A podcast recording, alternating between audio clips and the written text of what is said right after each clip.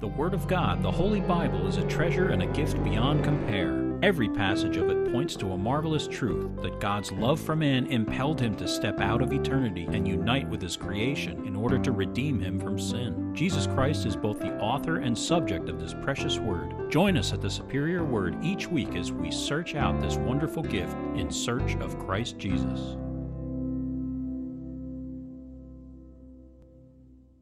So, what we're going to do now is we're going to read Psalm number 43. I tell people, I had I told somebody this week, he called me who is in distress, and we talked for a while, and my heart goes out to the people that call and they need to talk because uh, most people know I hate the telephone. I literally hate the telephone. But if somebody calls and I know that they need to talk, I will pick up if I am in. Okay? But I uh, will say this is that I said the same thing to him that I say to almost everybody that is in distress. Go read Psalm 42 and 43. We read 42 earlier, and we're just doing this in normal order, but this is the two Psalms that I find so uplifting personally. And if you don't have enough, then keep reading the Psalms. But you're going to get to some that are Psalms of imprecation. Break their teeth in their mouths, oh God, and, you know, destroy the wicked. And that, that's not really uplifting, okay? I understand that. Well, it can be. It can be, depending on what you're praying for. As a matter of fact, one of my friends, a couple weeks ago, we were out to lunch after missions. I won't give his name, but you might know who it is. He said, I always pray for somebody in high places. I won't say his name, okay? And uh, he said, it's the right thing to do. And I thought if I did that, I would pray a psalm of imprecation over that person. Okay? Listen, if David did it, it's good enough for me. Okay? That doesn't mean I won't pray for that person to be saved. I will do that. But as long as he is in his unsaved condition, I have no tolerance for what they're doing. Zero. Okay? Here we go. We're in Psalm 43. Vindicate me, O God and plead my cause against an ungodly nation. O deliver me from the deceitful and unjust man, for you are the God of my strength. Why do you cast me off? Why do I go mourning because of the oppression of the enemy? Oh, send out your light and your truth. Let them lead me. Let them bring me to your holy hill and to your tabernacle. Then I will go to the altar of God, to God my exceeding joy, and on the harp I will praise you, O God, my God. Why are you cast down, O my soul? And why are you disquieted within me? Hope in God, for I shall yet praise him, the help of my countenance and my God. We are in Joshua 11, it's verses 1 through 15. This is entitled The Waters of Merom.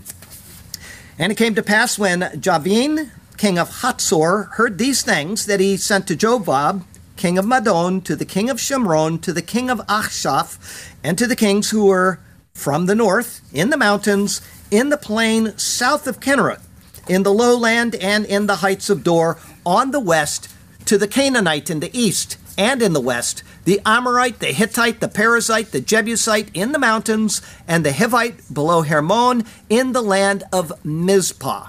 So they went out, they and all their armies with them, as many people as the sand that is on the seashore in multitude, with very many horses and chariots. And when all these kings had met together, they came and camped together at the waters of Merom to fight against Israel.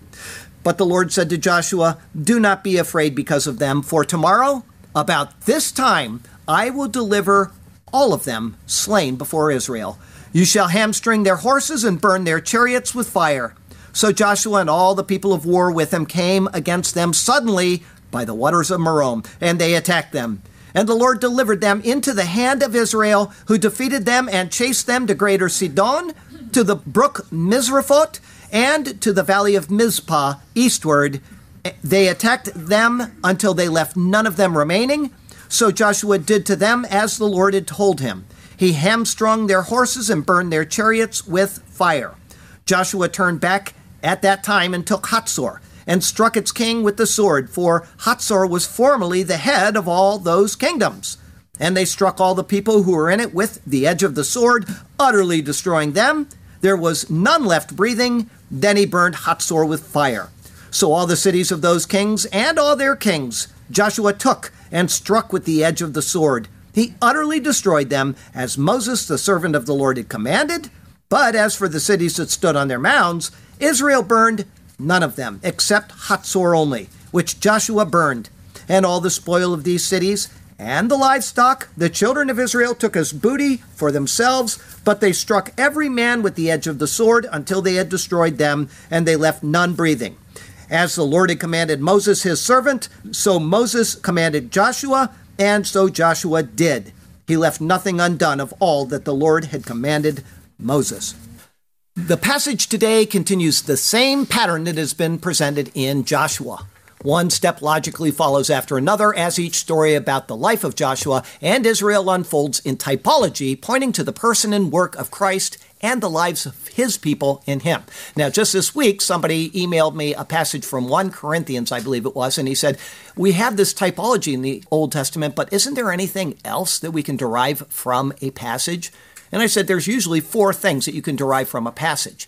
You can see typology, you can see prophecy, you can see morality, a moral issue, and then you can also see a literal historical value in it. So there's those four things known as the quadriga. Today you're going to see three of them. We're going to go through the literal historical thing, we're going to see the typology, and we'll also see um, the uh, not so much prophetic, but probably the moral aspect of this. And if you think of it as we're going through these type of sermons, think of those four things, and you'll see how they point to all of redemptive history, just so you know this. There is a battle to be waged in our verses here today. It anticipates a battle that we face today. The victory is already found in Christ, but we still have to live out our lives in Christ, and we constantly face enemies that come against us. Paul speaks of this in Ephesians 6. He writes of spiritual warfare as an unseen enemy. The fact is, the unseen enemy is working out his devices in real people and real teachings in the world. That is perfectly evident from Paul's words when they are rightly considered. He spells out his thoughts on this spiritual warfare beginning in Ephesians 6, verse 10, which is today's text verse. Finally, my brethren, be strong in the Lord and in the power of his might. Put on the whole armor of God that you may be able to stand against the wiles of the devil. For we do not wrestle against flesh and blood, but against principalities, against powers, against the rulers of the darkness of this age, against spiritual hosts of wickedness in the heavenly places. Therefore, take up the whole armor of God, that you may be able to withstand in the evil day, and having done all, to stand. The words here seem more spiritual and less tangible, as if there is this unseen battle that we somehow have to guard against. But his continued thoughts show us that the spiritual side only points to realities that we must face in our Christian lives. There is the gospel of peace. It is a spiritual thing, but it is realized in real people. There are fiery darts of the wicked one. That isn't the devil just shooting unseen arrows at you. It includes false teachers and preachers who are pointing their heresies at you, trying to destroy your faith, and so on. The spiritual things Paul speaks of are realities we face. If people would understand this, there would be less hype and sensation about Ephesians chapter 6, and there would be a lot more proper doctrine and getting the truth about Jesus out to those who need to hear it. These things are typologically anticipated in today's passage. Such great things as this are to be found in his superior word. And so, let us turn to that precious word once again, and may God speak to us through his word today, and may his glorious name ever be praised. I've got three thoughts for you today. The first is, So they went out, verses 1 through 5. Verse 1 And it came to pass when Jabin, king of Hatzor, heard these things the words are based upon what was recorded in chapter 10, where the Gibeonites called Joshua to rescue them when attacked by the five kings. From there, Joshua defeated the five kings and went on to subdue the area of the southland. With that coming to the ears of Jabin, the account now begins. The name Jabin, or Yavin, has to do with discernment, coming from the word bin, meaning to discern. The name means he perceives, he discerns, he understands, the wise, the intelligent. This name may be a hereditary title of the ruler of Hatzor because it is the same name used at a much later date as found in Judges chapter 4.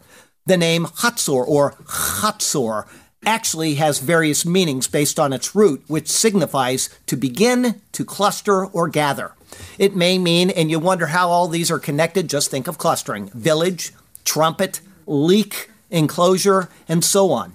The city will eventually fall within the borders of Naphtali, as recorded in Joshua 19.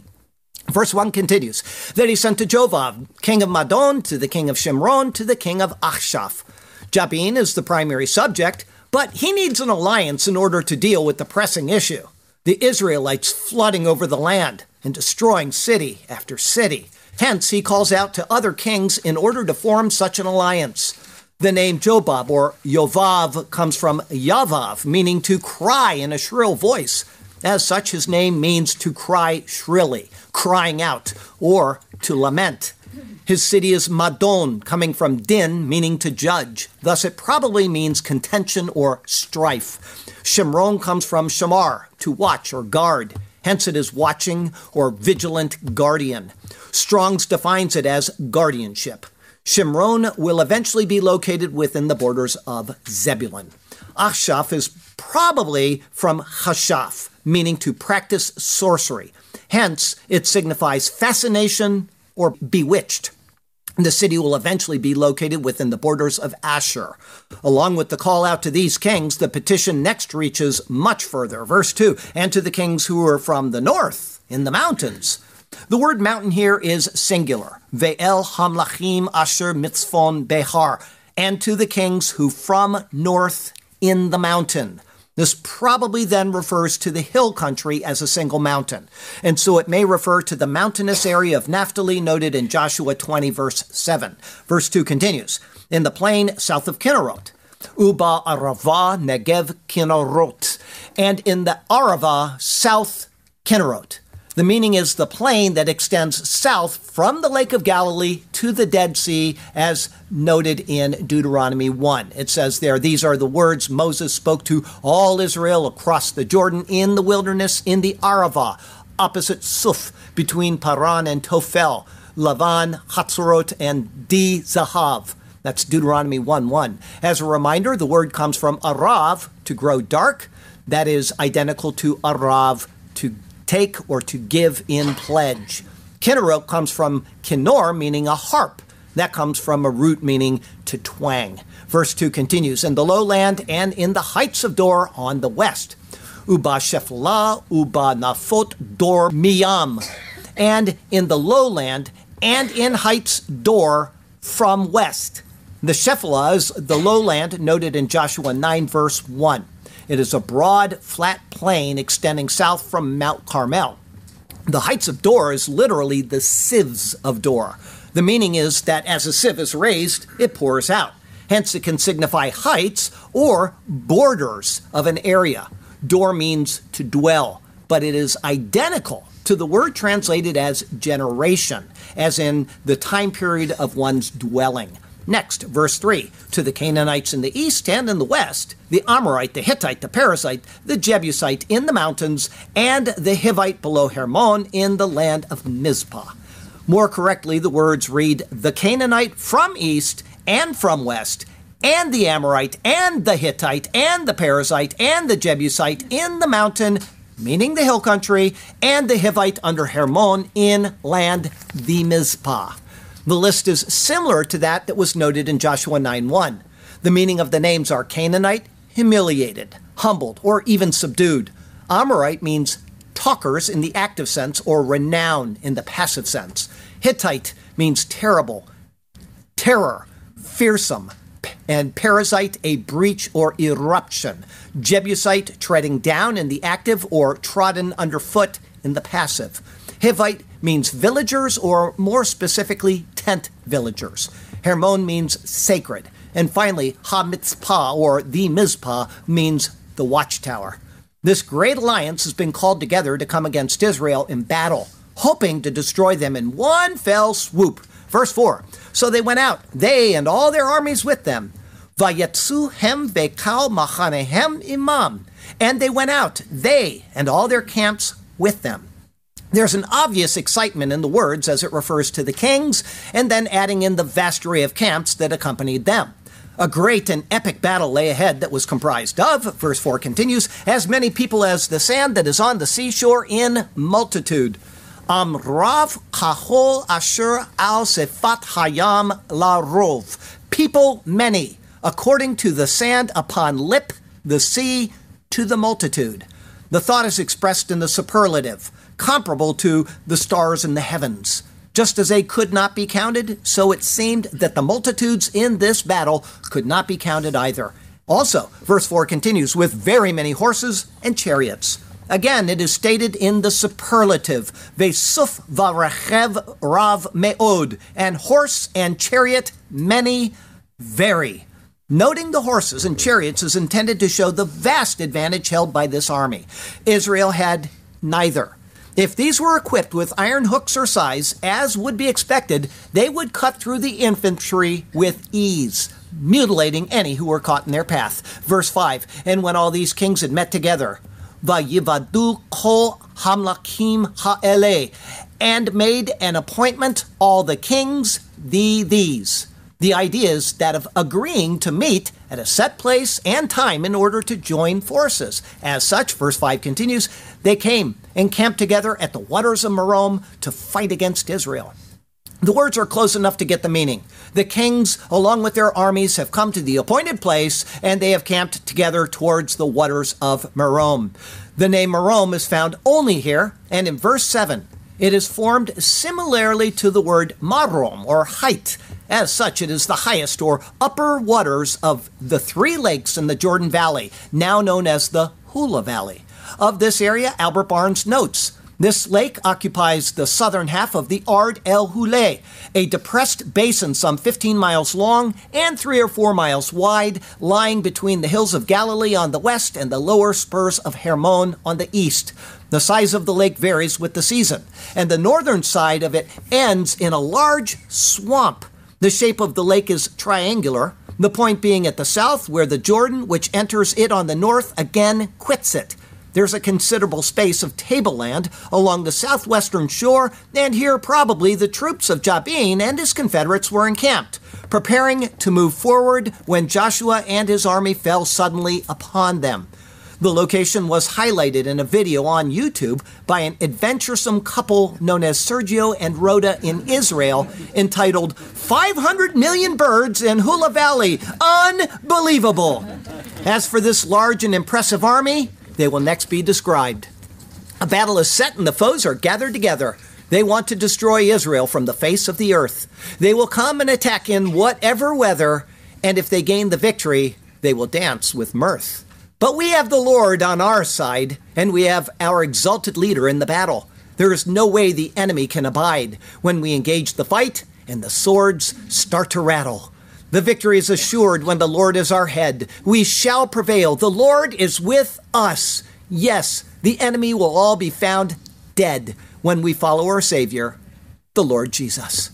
Our second thought today, and they attacked them. It's verses 6 through 15. Verse 6 But the Lord said to Joshua, Do not be afraid because of them. Vayomer Yehovah el Yehoshua al tira mipenehem. And said Yehovah unto Joshua, No do fear, singular, he's speaking to Joshua, from their faces. It is the often repeated phrase that the Lord has everything set. Joshua has no need to fret over the enormity of those arrayed against him. Verse 6 continues For tomorrow, about this time, I will deliver all of them slain before Israel. Rather than about, the wording is exacting. Ki machar ka et hazot anochi noten et kulam halalim lifnei Yisrael. For tomorrow, according to the time, thee this, I give all them pierced before Israel. By the time that the hour they are speaking of comes, every soldier of the army will be pierced through. The idea being conveyed here is that Israel has already gone up to meet the enemy, and either a scout has reported the location of their encampment or Israel is close enough to see them. The distance to where Israel currently is located is too far from Gilgal to have marched in a single day. Regardless of their current location, they will attack and they will prevail. Verse 6 continues You shall hamstring their horses and burn their chariots with fire. The words are to Joshua in the singular. Susehem taker ve'et marchvotehem tisrof ba'esh. Their horses hamstring, singular, and their chariots burn, singular, in the fire. It's all to Joshua. You are to do this. The words carry several thoughts. The first is that of contempt. The horses and chariots would be dedicated to whatever god the people worshiped. This is seen, for example, in 2 Kings 23. It says there, Then he removed the horses that the kings of Judah had dedicated to the sun at the entrance to the house of the Lord by the chamber of Nathan Melech, the officer who was in the court, and he burned the chariots of the sun with fire. Even if not so dedicated, the horse and chariot would be a source of pride and confidence. To destroy them would be as if Israel had destroyed even that which the enemy trusted in. Some trust in chariots and some in horses, but we will remember the name of the Lord our God, says Psalm 20. This sentiment is found numerous times in the Old Testament, where the horse is an implied source of trust and of victory in battle. Along with this, destroying the horses and the chariots was to teach Israel a future lesson as well. Not only had they prevailed over such a foe, but they were to continue to trust in the Lord and not in their own armaments and abilities. This is seen explicitly in the law when referring to the multiplication of horses, not only for the king of Israel, but for the people as well, from Deuteronomy 17. But he, speaking of the king, shall not multiply horses for himself, nor cause the people to return to Egypt to multiply horses, for the Lord has said to you, You shall not return that way again. Verse 7 So Joshua and all the people of war with him came against them. Vayavo Yehoshua vekal amha milchama imo alehem. And came Joshua and all people of the war with him upon them. They are the ones to initiate the events in an offensive battle. This would leave the enemy completely surprised and unable to properly align themselves. This is because Israel came upon them, verse 7 continues, suddenly by the waters of Merom, and they attacked them. Al me Merom pitom va yipelu bahem. Upon waters Merom, suddenly, and fell in them. The obvious strategy was to meet in this area, prepare the army for battle, and then take the battle to Joshua. However, instead of that, Joshua caught them before they were set in any type of battle array. They were given no time to muster the army when they were attacked, and Israel simply fell upon them in a manner that was entirely indefensible. Thus, verse 8, and the Lord delivered them into the hand of Israel. Vayitnem Yehovah Beyad Yisrael, and gave them Yehovah in hand Israel. The Lord is the subject and the giver of the enemy. Israel is the recipient. From there, it changes to the plural for the next verbs. Verse 8 continues, Who defeated them and chased them to greater Sidon. Vayakum vayirfun ad Sidon rava. And struck, plural, means all the people, them, and chased all of Israel, all the people, them, to Sidon greater. Sidon comes from tsud, to hunt. Thus it is hunting place. As it is on the coast, it means to hunt fish, and thus fishery. Combined with the word Rabbah, it would mean great hunting place or great fishery. Verse 8 continues to the brook Misraphot and to the valley of Mizpah eastward. Ve'ad Misraphot Mayim, Ve'ad Bikat Mitzveh Mizracha, and to burning of water, and to valley watchtower eastward. Misraphot comes from Saraf, to burn. Combined with Mayim, or water, it thus means burning of waters. It is debated what burning of waters means. Some think it is a glass manufacturer. Others think it is hot springs. But the only hot springs in Israel are a bit south and east of the Sea of Galilee. Some think it is smelting pits by water or something else. Regardless, with the flight of the enemy noted, the verse ends with, verse 8 continues, they attacked them until they left none of them remaining.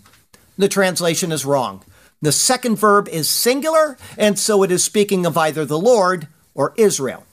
Israel is the nearest antecedent, and so it is most likely the subject. Israel being the subject. Vayakum ad bilti hishur lahem sarid. And they strike them until none he left, singular, to them, survivor. The entire verse thus reads, And he gives them, Jehovah, in hand Israel, and they strike them, and they chase them to great fishery, and to burning of water, and to valley of watchtower eastward, and they strike them until none he, probably Israel, left to them survivor. Those who fled from the battle went northwest to Sidon, southwest to Misrephoth Maim, and eastward to the valley of Mitzpah. They ran all over but Israel pursued them and utterly destroyed them. Verse 9 So Joshua did to them as the Lord had told him. The words now are given to confirm the words of verse 6.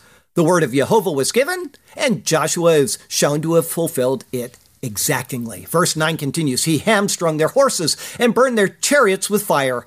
Exactly as was spoken by the Lord to Joshua, so it is done. Their horses you shall hamstring, and their chariots you shall burn in the fire. And then it says here, their horses he hamstrung, and their chariots he burned in the fire. With that noted, the words continue to refer to Joshua. Verse 10 Joshua turned back at that time and took Hatzor and struck its king with the sword. It appears that with the sudden attack upon the armies and with a sure defeat at hand, the king of Hatzor fled back to his city as he was the chief instigator of the planned attack. This is Joshua's first order of business after eliminating all of the other fleeing enemy. As such, he took the city and then struck her king, as the Hebrew says, in the sword. The reason for this is next explicitly stated. Verse 10 continues For Hatzor was formerly the head of all those kingdoms. Earlier, it was said that the name Hatzor is derived from a root that signifies to begin to cluster or gather. This is almost a typological pun then. Hatzor was the head of this gathering of kingdoms, as if it was the trumpet that was blown to gather them together.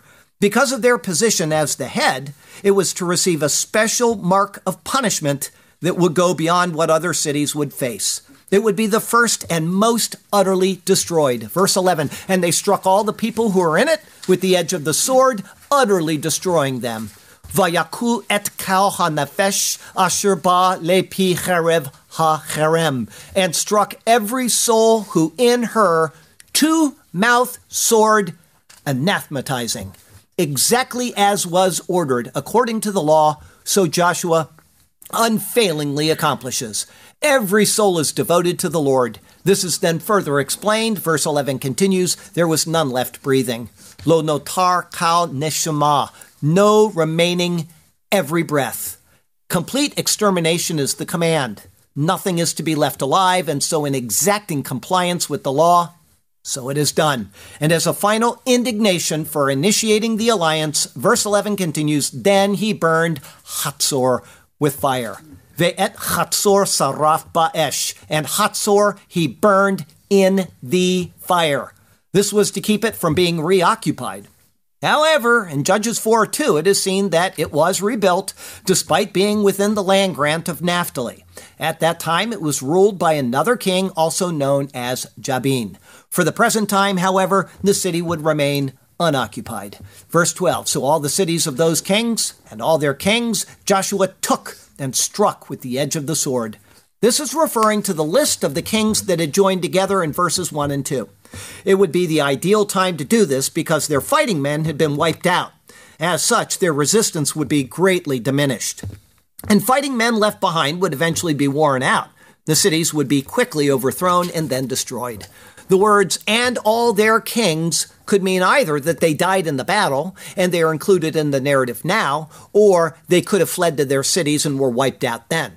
Or new kings were appointed to replace those lost in battle. Once the city was destroyed, the new kings would be executed as well. Verse 12 continues He utterly destroyed them as Moses, the servant of the Lord, had commanded. The singular, identifying Joshua as the subject, continues here. He anathematized them exactly in accord with the law of Moses. Nothing was left undone that was to be accomplished according to the precepts handed down to him. Think of Jesus. He left nothing undone. Absolutely nothing. Deuteronomy chapter 20. But of the cities of these peoples, which the Lord your God gives you as an inheritance, you shall let nothing that breathes remain alive.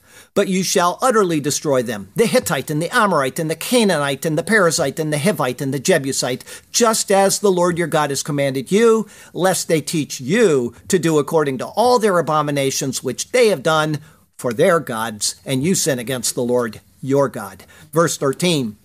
But as for the cities that stood on their mounds, Israel burned none of them. Rak kal he'arim ha'omdot al tilam los rafam Israel. Only all the cities, the standers upon their mound, no burned them Israel. The meaning is that these cities were anathematized, meaning all the life in them, but the structures were not destroyed. They could be inhabited and would be easy to defend. Thus, there was no need to utterly destroy them. The cities were spared, verse 13 continues, except Hatzor only, which Joshua burned. The exemptions of the previous clause are credited to Israel, while the destruction in this one is credited to Joshua. Zulati et Hatzor lebada saraf Yehoshua. Besides Hatzor, two alone burned Joshua. The leading city of the conflict and the beginning of the gathering was purposefully destroyed as an example, a lesson, and a warning. Verse 14 And all the spoil of these cities and the livestock the children of Israel took as booty for themselves. The law of cherem, or anathema, is decided by the Lord.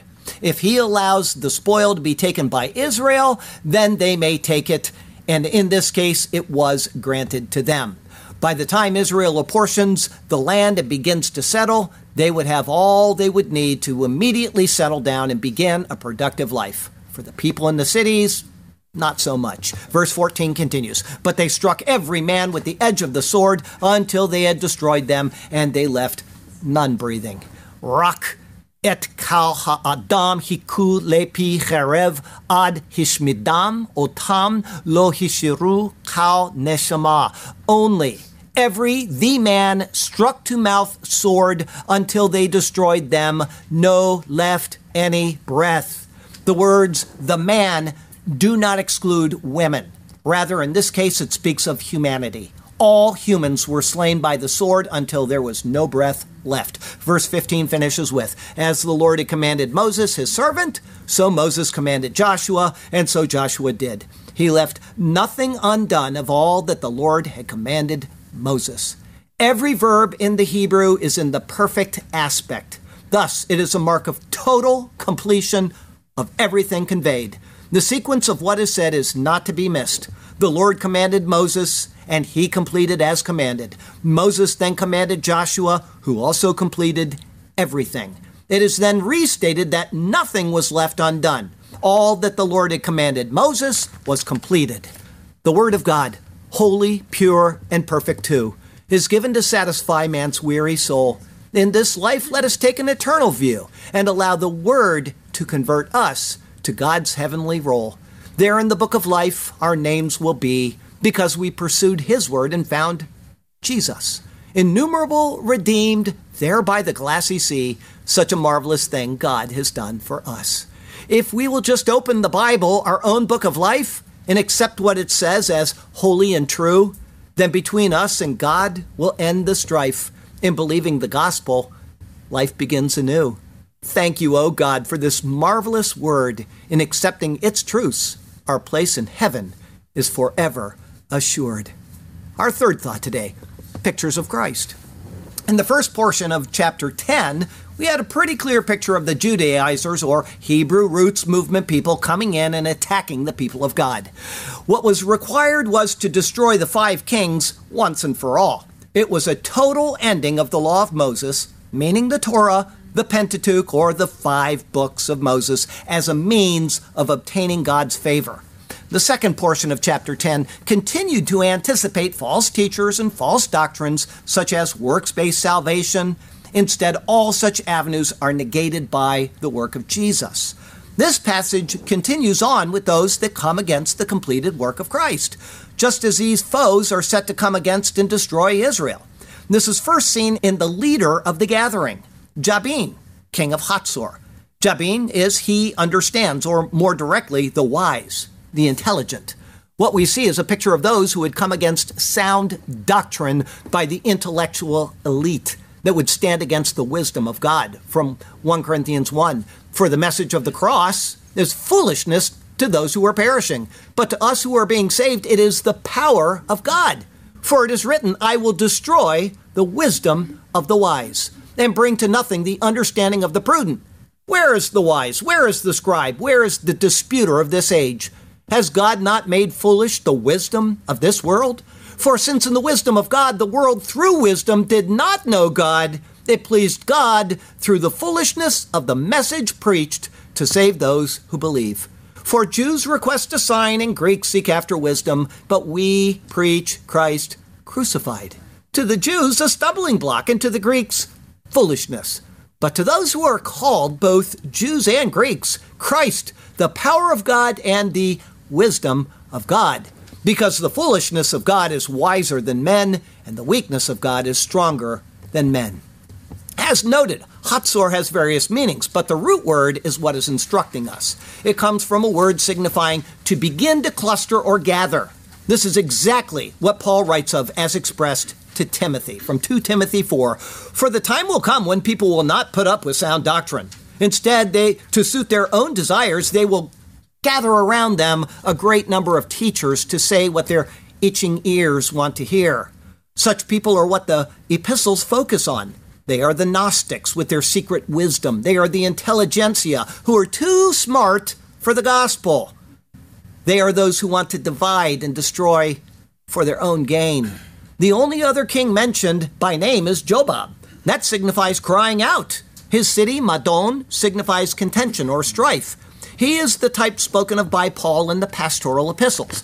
They cry out and lament over the simplicity of the gospel and strive contentiously to destroy it. From 2 Timothy 2, but avoid foolish and ignorant disputes, knowing that they generate strife and from Titus 3, but avoid foolish disputes, genealogies, contentions, and strivings about the law, for they are unprofitable and useless. Now, think of the text verse I gave you earlier. The Ephesians chapter 6 battle that we're in. That's not some spiritual thing that's going on out there. It's something that's happening against you right now. Reject a divisive man after the first and second admonition, knowing that such a person is warped and sinning being self condemned. The other two kings were unnamed, but their cities' names meant guardianship and fascination, or bewitched. Paul equates the law to a guardianship. That's Galatians 4 2. I would suggest that these are two more types of foes to the gospel those who still want to cling to the law, and those who are sensationalists, focusing on anything but the purity of the gospel. Without going into every name of every location or people group that is then identified, we can assume that they are all allied with those who already are mentioned who come against the gospel. They are the foes of it, and they are aligned against the people of God, ready to destroy them. Together they meet towards the waters of Merom. The word means height. Its root is used when speaking of the proud from Isaiah 37. Who is it you have mocked and blasphemed? Who have you raised your voice against and lifted your eyes in pride, literally on high, against the Holy One of Israel? This is exactly what those who come against the gospel do. They come against the Holy One of Israel in pride. They say his cross is insufficient, or that it is out of reach except for the enlightened, or any of 10,000 other permutations of twisting the truth. And yet, Despite the innumerable false doctrines and their false teachers, the gospel of Christ remains the only force suitable for salvation. Joshua's battle is promised to be won and that it would be on the following day. As long as Jesus is the leader of our faith, we too shall prevail. With that, in verse 6, the Lord told Joshua, You shall hamstring their horses and burn their chariots with fire. The lesson is that anything that will bring about pride in one's abilities or that will distract us from a total reliance on the Lord must be completely removed. Pride leads to idolatry of self, but salvation is a work of the Lord alone. In verse 7, we saw the attack of Joshua and the people of war upon the waters of Merom. For those who are with Christ Jesus, the attack is against the flowing pride of the false teachers. In verse 8, the words went from the singular, the Lord, to the plural, and then back to the singular. The battle is won. I can only speculate what the three places where the enemy fled to and were later destroyed signified. But I would say that the great fishery is the victory of the gospel for those who are fishers of men. The burning of water would be the zeal for the word of those who hold to it as sound instruction, prevailing over the enemy with it. And the valley of the watchtower would be the place where those who carefully watch over the truth of the gospel prevail. I have to admit that's total speculation on my part, but it does fit the typology of waging a war for the purity of the gospel. Verse 9 gave the credit for the actions solely to Joshua. And this is how it should be for any who are in the Lord. He is to receive the credit for destroying the pride of the enemy. Verse 10 then went on to describe Joshua's taking of Hatzor and the killing of the king with his sword.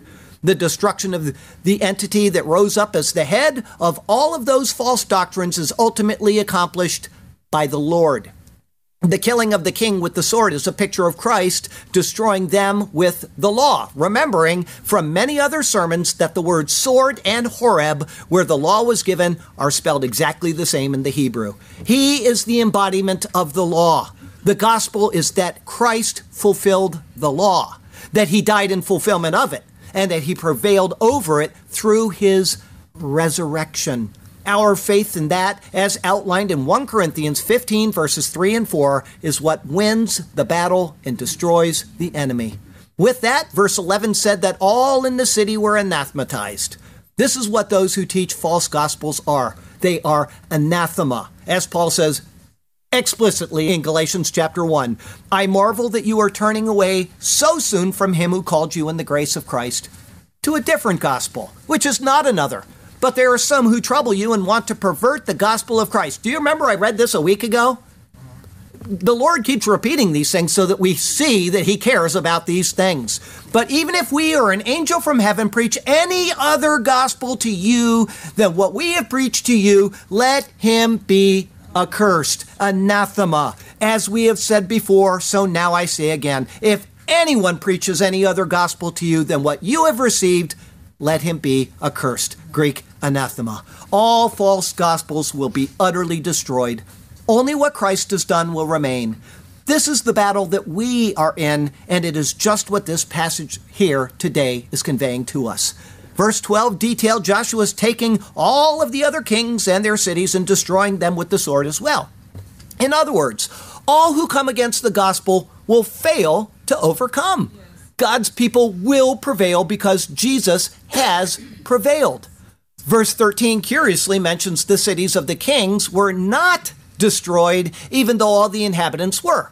As a note of speculation, and I think it's right, I would say this pictures those teachings that begin on the foundation of Christ, but which divert from the truth. The city, meaning the teaching founded on Christ, will remain, but those who pervert it, along with their teachings, will be destroyed. Verse 14 said that the children of Israel took the spoil of the cities for themselves. Everything that is good and acceptable is to be saved. Only that which perverts and is wicked will be destroyed. Likewise, there will be rewards and losses for those who belong to Christ, according to the lives they live while in Christ. 1 Corinthians 3 2 Corinthians 5. Go read it. With that, the verses today end with the words of absolute completion of everything directed by the Lord. The Lord had commanded Moses the law, Moses commanded Joshua, the law was set forth before Jesus. Joshua followed the instructions completely. Jesus did all the law until it was complete. The text then restated that nothing was left undone. All was finished according to the Lord's commands to Moses. Jesus wholly and entirely fulfilled what he was sent forth to do. The gospel is given based on this and on nothing else. Only Christ accomplished the work. Only Christ's work can bring Israel, meaning God's people, the commonwealth of Israel, to victory. Anything that comes against the gospel is already defeated for all intents and purposes. But it also continues to be defeated in this dispensation of grace. This is the lesson of the passage today. It follows marvelously after the lessons of chapter 10. Each step of Joshua is showing us the victory of the Lord in all ways and at all times. He has done it. Now we just need to follow him in the battle and be obedient to what he has set forth. This is the commission that we saw in our text verse today. The overall lesson, once again, is that the Lord is in control. He has a plan, and that plan will come to pass. In the meantime, there are those who come against God's people, be it the Judaizers, those who claim a wisdom that only they can convey, those who hold to immorality or licentiousness as an acceptable thing, or an innumerable host of other falsities. We need to be on guard against such things, and we do that by staying in God's Word, reading it, learning it, meditating on it, and applying it to our lives. Jesus has already gained the victory. That is seen and understood already. But we still have a part to play in this ongoing and unfolding narrative called redemptive history. And so, let us trust in the Lord, be obedient to his word, and accept the victory that he's already won. Let us not lose out by getting involved with falsity, error, manipulation of the word, and so on. We eat three meals a day, and by the next meal that we have, we may not remember what we ate in the last meal. But it still did us good. How can we expect to be filled with good if we neglect reading the Word, attending Bible studies, coming to church? That's not how God designed us, and we will suffer for it. This is an appeal to do those things because this is what we need to follow for holy living. Spend more time in the Word, spend more time thinking about the Word, and spend more time talking to the Lord about His Word. Let us fix our eyes on Jesus and let us read our Bibles to the glory of God who sent Jesus and to the glory of God who gave us the Word. Now, I will tell you that once in a while somebody will send me an email, and I always appreciate it, but they'll say, Oh, I can't believe you got those pictures out of that passage. They didn't just arbitrarily pull them out, and they didn't come to me when I was sleeping. They came to me because I'm reading the Bible, and I listen to the Bible when I'm driving. And I say, I just heard that a week ago. I just read that five days ago.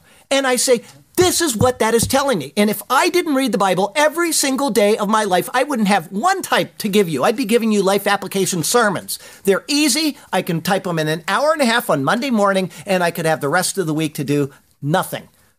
But this is hard work. It takes me all day Monday, and sometimes it goes into more days because Jody finds 470,000 typing corrections, and I spend an hour just correcting my typing. Okay, these things as far as the typology is concerned, cannot come unless you know the Bible. And it's important because unless you know the Bible, you can't know what these things are telling you. I mean, this is just typology. The New Testament is where it's revealed. So when my friend asked this week, well, aren't there any, you know, things that teach us doctrine from the Old Testament? That's all we got today. That's all we got. We got typology, but the typology is teaching us doctrine. 100% doctrine. It's marvelous how the Word of God weaves itself together, but you cannot know these things if you don't read the Bible. You cannot. Then, if I give you a sermon, you can say, well, that's great. Charlie said all these things. How do you know that I'm not making this up? Yeah. How do you know? And that is not excusable because if you leave this church and go to another church, you're going to be in the same boat with somebody.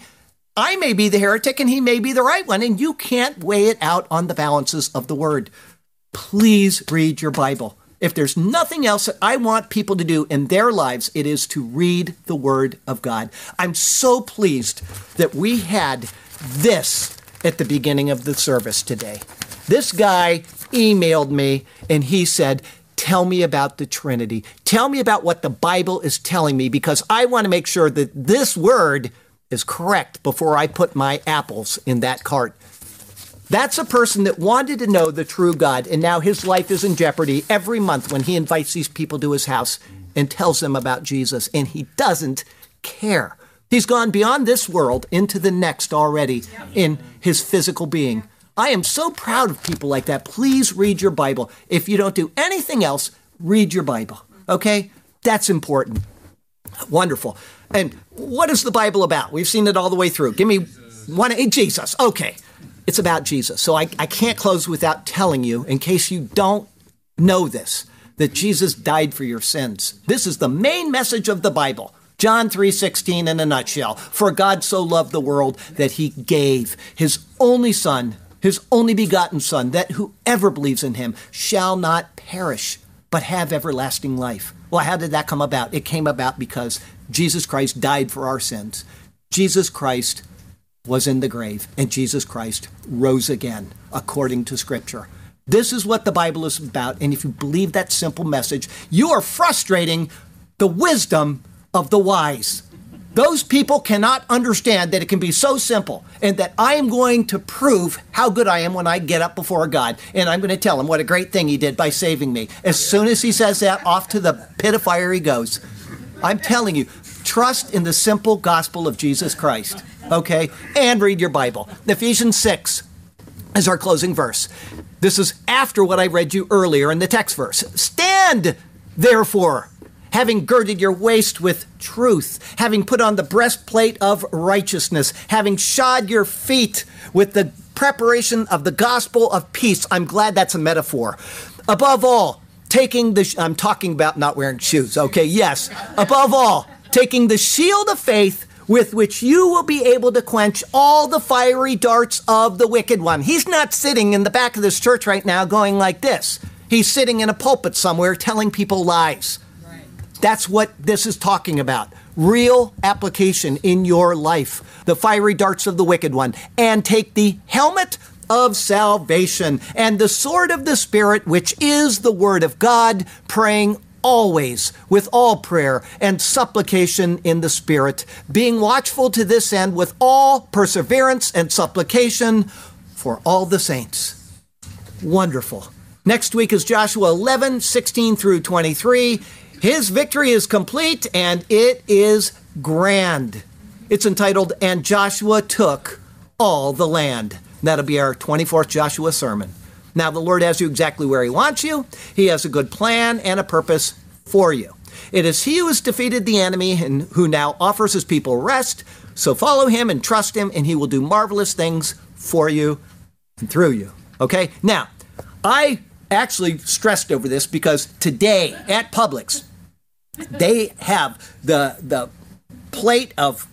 Did you have to open the second one? No. Okay. The plate of uh, shrimp. Two for one. I couldn't believe it. I got to the counter and I'm checking out because I'm blind and I never wear my glasses in there. And lady says, These are two for one. I'm like, Okay, so I got it. And I'm thinking, Hideko congregation, Hideko congregation. And then I remembered, I, it's not a, a, a problem for me because we got people here that are visiting, and if they get this, then they can't take it home with them. Okay, that's no good. So I'm going to keep that for Hideko, and instead I, I will give out something that if one of them wins, then they can use it on the way back to where they're going. Okay, this is a $10 Chick fil A card from our brother John, who comes to visit sometimes from the uh, for the Bible study. He drives halfway across the Florida with his family once in a while just to attend the Bible study. Okay, here we go. Somebody's going to get this. I'm going to make sure of it because if not, I'm going to get another question. I got to get rid of these things. Okay. Don't make it so hard. Don't make it so hard. Okay, now this has one of two possible answers, actually. What? Oh, okay. I thought somebody. Okay, this has one of two possible answers. Now, this is why you want to read your Bible, is because if you do, and you were in that passage yesterday, you can say, oh, oh, I got that. I got my Chick fil A. What is the name of Jonathan's son who was lame in both feet? Hey, there you go. That was he said it so fast. Hey, I didn't even finish the question. Oh, well then give it to your mother. She loves Chick-fil-A. I don't know if that's true or not. I can tell you that the Chick-fil-A, I'd never had one until I went with Sergio and Rhoda one time. The spicy chicken sandwich may be the best thing on this planet after durian. I'm not kidding. It is unbelievable. Congratulations. That was outstanding. I, I didn't. It, you said that as well. Okay, his voice was loud. Okay. He pronounced it. Oh, he he was listening to that yesterday. He said. That is what I want people to do. Listen to your Bible, read your Bible, know your Bible, and so you can get a gift certificate next week. Okay? All right. No, next week is this. Claudia made this. And so when when we have next week, somebody's going to take this home with them so they can have it out for their Christmas celebration. Okay? Here we go. I got a poem, and we're going to take the Lord's Supper. This is entitled "The Waters of Merom." And it came to pass when Jabin, king of Hatzor, heard these things that he sent to Jobab, king of Madon, to the king of Shimron, to the king of Achshaph, and to the kings who were from the north, in the mountains where skiing is the best, in the plains south of Kinnerot, in the lowland, in the heights of Dor, on the west, to the Canaanites in the east and in the west, the Amorite, the Hittite, the Perizzite, hoorah, the Jebusite in the mountains, and the Hivite below Hermon in the land of Mizpah. So they went out, they and all their armies with them, as many people as the sand that is on the seashore in multitude, with very many horses and chariots, an army quite grand. And when all these kings had met together, so the account does tell, they came and camped together at the waters of Merom to fight against Israel. But the Lord said to Joshua, Do not be afraid because of them, so to you I tell, for tomorrow about this time I will deliver all of them slain before Israel. You shall their horses hamstring and burn their chariots with fire. Yes, you shall do this thing. So Joshua and all the people of war with him came against them suddenly. Surely they will get whacked. By the waters of Merom, Israel fell upon them and attacked. And the Lord delivered them into the hand of Israel, who defeated them and chased them to greater Sidon, to the brook Misraphot, and to the valley of Mizpah eastward. They attacked them until they left of them remaining none. So Joshua did to them as the Lord had told him. Yes, so he had learned. He hamstrung their horses and their chariots with fire. He burned. Joshua turned back at that time and took Hatzor and struck its king with the sword. For Hatzor was formerly the head of all those kingdoms but it was a goner before the Lord. And they struck all the people who were in it with the edge of the sword as the battle churned, utterly destroying them. There was nothing left breathing. Then Hatzor, he with fire burned. So all the cities of those kings and all their kings Joshua took and struck with the edge of the sword as the situation demanded. He utterly destroyed them, as Moses, the servant of the Lord, had commanded.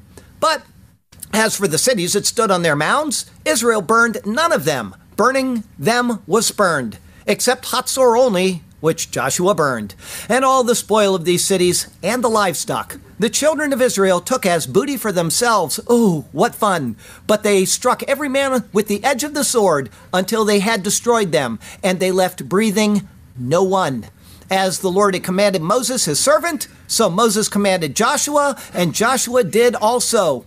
He left nothing undone. Of all that the Lord had commanded Moses, Yes, it was so. Lord God, turn our hearts to be obedient to your word. Give us wisdom to be ever faithful to you. May we carefully heed each thing we have heard. Yes, Lord God, may our hearts be faithful and true. And we shall be content and satisfied in you alone. We will follow you as we sing our songs of praise. Hallelujah. To you, to us, your path you have shown. Hallelujah. We shall sing to you for all of our days. Hallelujah and amen. something to to show with the Hatzor. Oh, okay, I yeah. already sent you five pictures. Is it, will you be able to? That's fine. I'll add them in later. Yeah, go ahead.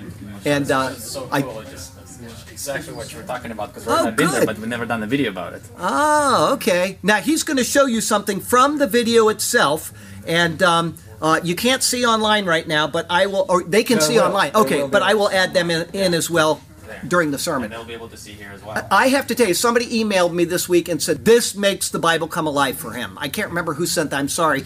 Anyway, Oh, this great. at the end of these sermons, if you add these in, if it comes to your mind and you can, he, he was so thankful for this. Oh, that's so cool. So, and because you were saying this, and like this is cool. So we did go to Hula Valley, and as you can see, the the the You fight. did? Yeah. So Red and I went to Hula Valley, and oh, no, oh.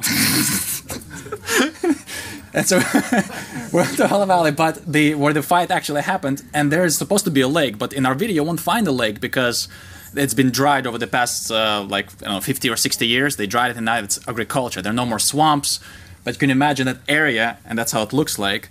Would they would have a huge and the picture doesn't come up. So oh, there it is. So that that area down there, that is the uh, area of Merom Lake, and so. uh, Once there was a lake in the time. Oh, actually, just a few hundred years ago there was a lake, but now it's not a lake. So if you go there, you won't find a lake. There's a few ponds, but it's mostly been dried and uh, made proper for cultivation and agriculture. Uh, but the cool thing is that as you were reading this, and I was thinking, the coalition that came against Joshua. Well, this happened again just on the in Yom Kippur War. That's right. And they, I've and, yeah. been there. I've seen where that happened. Yeah, and so they have this valley right here where this picture is taken from. That's Rodina standing on the valley of right here. There's another valley called the Valley of Tears. You ever heard of this? It's like huge fight in Yom Kippur. About 12 or over 1,200 tanks come from Syria, and there's only about 170 on the Israeli. So 10 times the force, over completely over uh, overpowered and Completely. Complete- Overwhelmed. Yeah, overwhelmed. And the coalition of all the northern countries, you got the Syria and the support of Lebanon, everyone else around them, and yet God gives the victory to the Israel.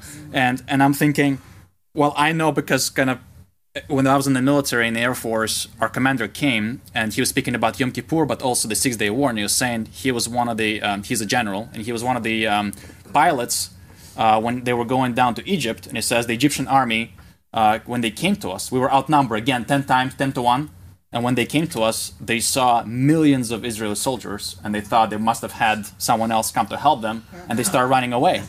So it's some kind of mirage. And you could think it, it can happen in the desert when you got the heat and it kind of, the image kind of thing. But still, the fact that this happened and they won tells us, and the general says, Well, I don't believe in God, but that was the closest day I thought it wasn't us, it must have something else helped us and uh, maybe there is some kind of power. And I'm thinking we don't deserve this as Israelis, so we don't deserve this victory. And I'm thinking, did the, did the Israeli with jo- Joshua, the people following, did they deserve it?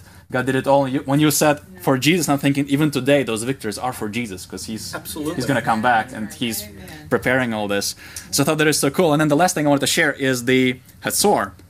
So, oh, this is the Valley of uh, Tears, and they called it right next to Waters of Merom, just in the Old Testament, because the, the second day of the battle, they woke up, and oh, woke up. Wait, they went to the valley. The light came up, and uh, they saw just endless numbers of Syrian tanks destroyed, and it was smoke o- over the entire area. You couldn't breathe. It was called the Valley of Tears. Um, that kind of a devastation, destruction. And again, I thought of this as you were reading the complete devastation, destruction that Joshua brought, and also the I next thought chapter. you were you had a problem with something I said in the sermon you were going to tell me later, and I'm Oh. like, oh, I, I got something wrong. No, no. I'm so glad.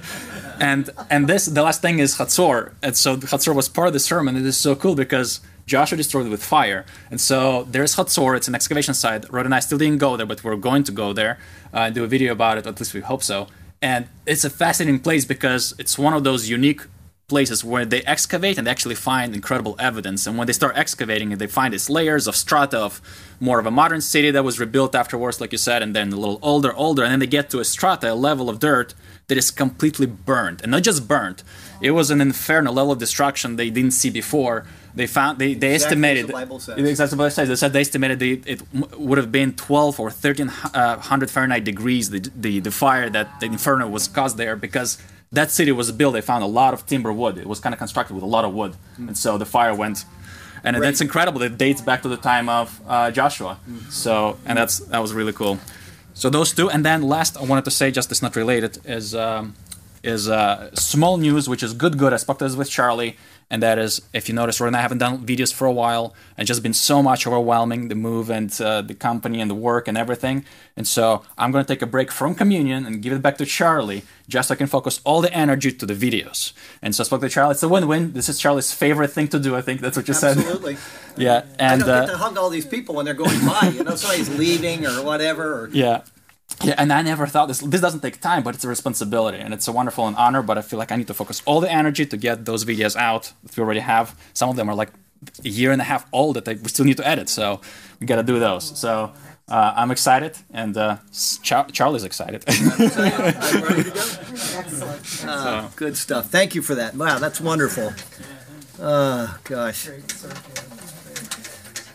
Okay, let's see here. Um, is this? Were you in that? You were standing here. Yeah, I, I think they could see you. Okay, good. As long as they can see you, because if not, then we got this voice and nothing going on. Oh boy. well, I get to take community. It- Yes, that's that's a plus too. I've kind of enjoyed that coming with Hideko, something that I'd never done before, and so it's kind of nice. I get to hear. Go on, go on. Okay, let's see here. Um, Boy, it's been a while. Um, There is a list of instructions there. yeah, I, I definitely need them.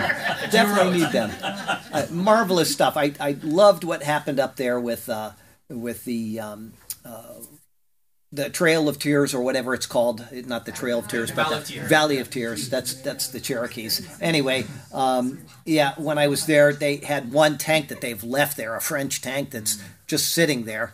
And uh, I was there with mom in 2003, and the guy was telling about this particular area that the settlers didn't have any tanks where they were, and yet they had their homemade Molotov cocktails and stuff. And they went in and they defeated an entire line of tanks, laying on the ground, popping up, opening the thing, throwing it just by with their hands. They defeated these tanks, and uh, uh, yet they failed to give glory to God. And so um, it's going to cost them in the end, but we're seeing prophecy fulfilled in the process. And so it's wonderful. And we're also seeing, as amazing as it is, and I get excited every time I get into a sermon and I see, we are seeing typology fulfilled in Christ. You know, all of the prophecy in the world about Israel is great and it's ear tickling, but when it comes to what's actually happening in the Bible, it's all leading to Jesus, either his first advent or his second advent. And so that's where the real meat of it is. Israel is a part of that happening, as are the Gentiles. So, oh, wonderful stuff. Okay,